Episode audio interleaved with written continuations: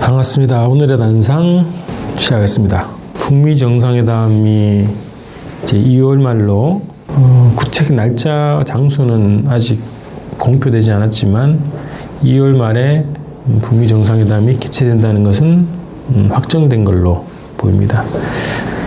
그 오늘자 중앙 조선중앙통신 보도를 보면 김정은 국무위원장이 음, 트럼프를 만났던 김영철 부위원장의 보고, 방미 보고를 음, 받았다. 뭐 이런 보도가 나왔습니다. 그래서 대단히 만족한다는 얘기를 했고, 어, 트럼프 대통령의 비상한 결단력, 그리고 그 결의를 높이 사고 믿는다. 그래서 북미 두 나라가 공동의 목표를 향해서 한 발 한발 어, 걸어갈 거다. 이렇게 평가를 하고, 어, 2차 북미 정상회담 실무 준비에 대한 구체적 지시를 줬다는 보도가 있었습니다. 그래서 어, 김영철 부위원장의 방미 그리고 트럼프 대통령과의 면담 그리고 실무자들 뭐 국무 어, 폼페이오 국무장관 뭐 비건 특별대표 그리고 CIA 뭐 부국장까지 만났다고 하는 그런 보도가 나왔는데요. 이런 실무자들과의 어, 회담 이 전반에 대한 음, 평가를 들어보니 굉장히 성공적이다. 아, 이렇게 북에서 평가하는 것 같고요. 그래서 2차 북미 정상회담이 굉장히 음, 전망이 밝다. 어, 이렇게 좀 예상이 됩니다. 그리고 스웨덴에서 지난 19일부터인가요? 북미 실무자들이 모여서 회담을 했는데 실무협상이라고 봐야 되겠죠. 그 한반도 핵 문제에 관련한 책임자 그 뭐 회담이라고 이렇게 성격을 규정하고 있긴 한데 어쨌든 북미 관계를 새로운 관계로 전환시켜 나가는 데서 책임적인 음, 실무 책임자급이 모였다. 어, 이런 그 3박 4일의 회담이 스웨덴에서 있었고요. 여기는 남북미 3자가 또 모인 회담이 또 동시에 개최됐습니다. 한반도 교섭본부장이 스웨덴으로 갔죠. 그래서 남북미 3자 회담, 남북 이자 회담, 뭐 북미 이자 회담 이런 다양한 회담, 실무 회담들이 협의들이 진행됐다고 합니다. 22일 날 끝났는데요. 그날 스웨덴 외무부가 어, 발표한 내용을 보면 세 가지 주제로 논의했다고 합니다. 신뢰 구축, 경제 개발, 장기적 협력 등 한반도 상황에 관한 여러 가지 주제로 건설적인 회담이 열렸다 이렇게 평가를 했는데요. 이 세 가지 주제가 굉장히 의미가 있습니다. 신뢰 구축 관계는 뭐 1차 북미 회담의 합의문에도 나왔죠. 새로운 관계로 가자. 그래서 북미 간의 신뢰가 구축이 돼야 한반도 핵 문제를 비롯한 여러 가지 군사적 문제가 풀릴 수 있다. 이제 이렇게 합의를 본 게 있습니다. 그래서 신뢰 구축 관계는 북미 간의 뭐 외교 관계를 설정하는 문제를 포함하겠고요. 종전선언 평화협정 이런 것들이 포함되는 내용이겠죠. 장기적 협력 문제도 어, 북미 간의 뭐 대사관을 뭐 건설하고 어, 개설하고 뭐 이런 문제가 다 포함되겠는데요. 특별하게 경제개발 문제가 또 중요하게 논의된 주제였다는 겁니다. 그래서 이 문제에 저는 주목을 하게 됐어요.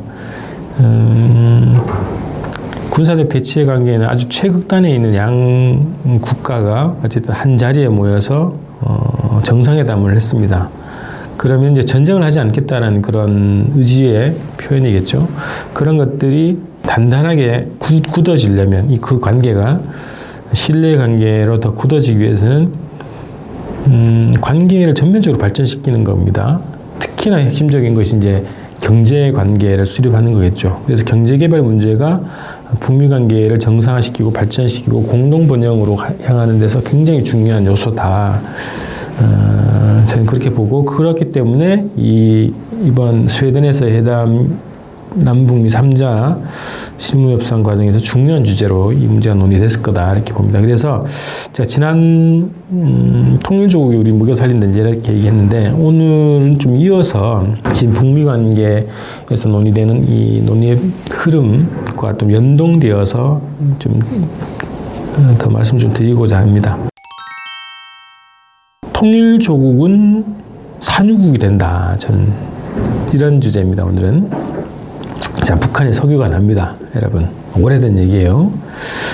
어, 벌써 90년대 중반부터 서해안 지역, 남포 지역인가요? 그 지역에 일정 정도 석유를 시추한 음, 경험이 있고, 음, 원유 개발과 관련한 사업 설명회 뭐 이런 것들이 97년도 일본에서 열린 적이 있습니다.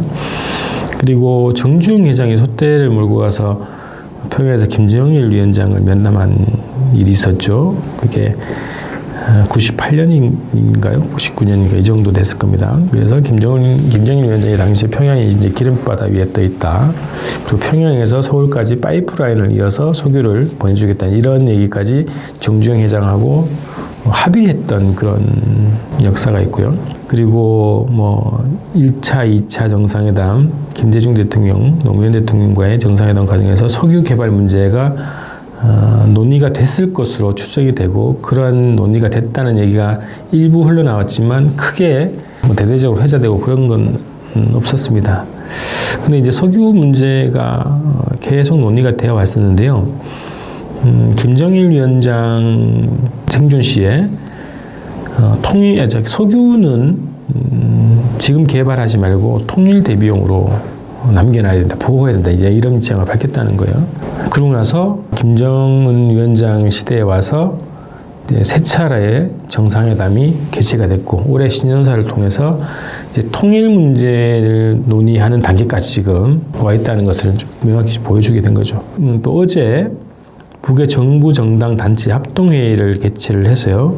호소문을 발표했네요. 그래서 남북 해외 우리 전체 민족이 보낸 호소문입니다. 그래서 올해 통일 어, 운동을 전면적으로 잘 벌여나가자 어, 이런 얘기하면서 통일 방안에 대한 협의를 더 구체적으로 하자 이런 얘기를 신년사에서 담겨진 내용들을 더 구체적으로 얘기해서 제안했습니다. 그래서 판문점 선언 1주년이 되는 4월 27일 그때 9월 그리고 9월 평양 공동선언 또 1주년이 되는 1주년이 되는 9월 19일 뭐 국연 그 인근에 전민족적인 통일 대회를 열자 뭐 이런 제안입니다. 그래서 그 시기 때 아마 그걸 계기로 해서 통일 방안 문제에 대한 전민족적 논의 장을 어, 추진해보자 이런 얘기 같습니다.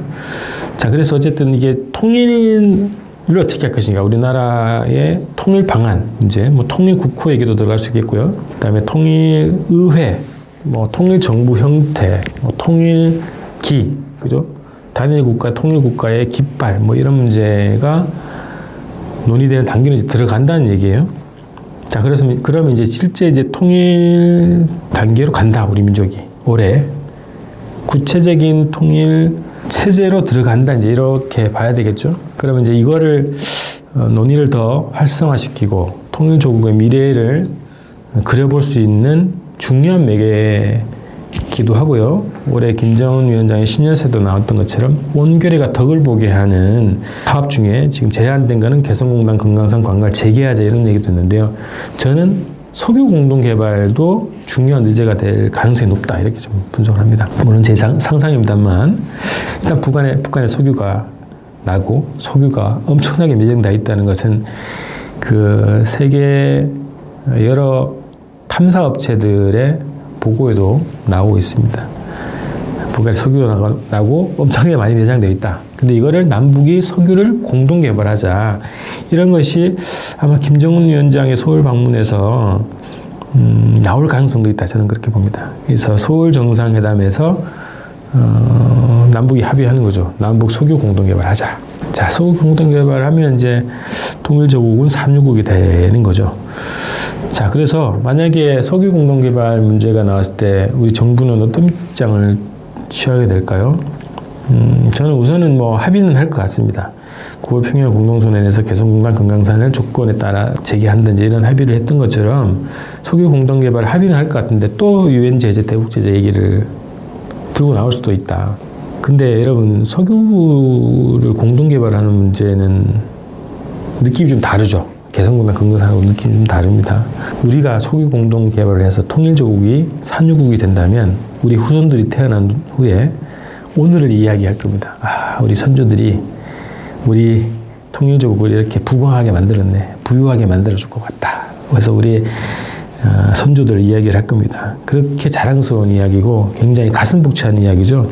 외세의 눈치를 볼 것이 없다. 유엔 제재, 대북 제재 아, 눈치를 볼 것이 없다. 그래서 저는 어, 자가용 운전하시는 모든 전국의 운전자들 그리고 어, 투자처를 찾을 수 없어서 사내 보유금, 보유금, 보유액을 한 700, 800조를 쌓, 쌓아놓고 있는 이 자본가들이요. 민족의 부강 번영을 위한 이 남북 석유 공동 개발 사업에 다 같이 떨쳐났었어 이겁니다. 그래서 자본가든 노동자든 누구든 간에 대북 제재를 중단할 것을 촉구하는 운동을 함께 하자 이런 겁니다. 왜 우리 민족 번영에 아주 중요한 담보가 되는 이 석유 공동 개발 문제를 왜 남의 눈치를 보고 대북 제재를 기준으로 어, 주저주저 해야 됩니까? 어, 석유 공동 개발을 우리가 결정을 하고 남북이 결정을 하고 어, 전체 결의가 덕을 볼 수 있는 사업으로 발전시켜 나가자. 어, 그럴 시기가 왔다. 머지 않았다. 저는 그렇게 생각합니다. 그래서 이게 석유 공동 개발 이 얘기를 들으면 굉장히 가슴 벅차잖아요. 그래서 저는 21세기는 21세기는 우리 민족의 세기, 조국 통일의 세계가 될 것이다. 그리고 그 조국 통일은 부강하고 번영하는 통일 강국이 될 것이다라고 생각을 하고요. 이 석유 개발 얘기가 나오면 석유 공동 개발 얘기가 나오면 통일 비용 얘기가 싹 사라질 것 같은데요. 그죠? 뭐 부국의 경제가 어려워서 우리가 돈을 퍼줘야 되는 이런 논란 싹 사라질 것 같습니다. 음, 공동 개발하고 공동으로 그 이익을 나눠 가지면 되는 거죠.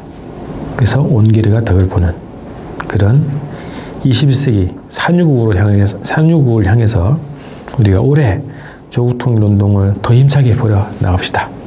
고맙습니다.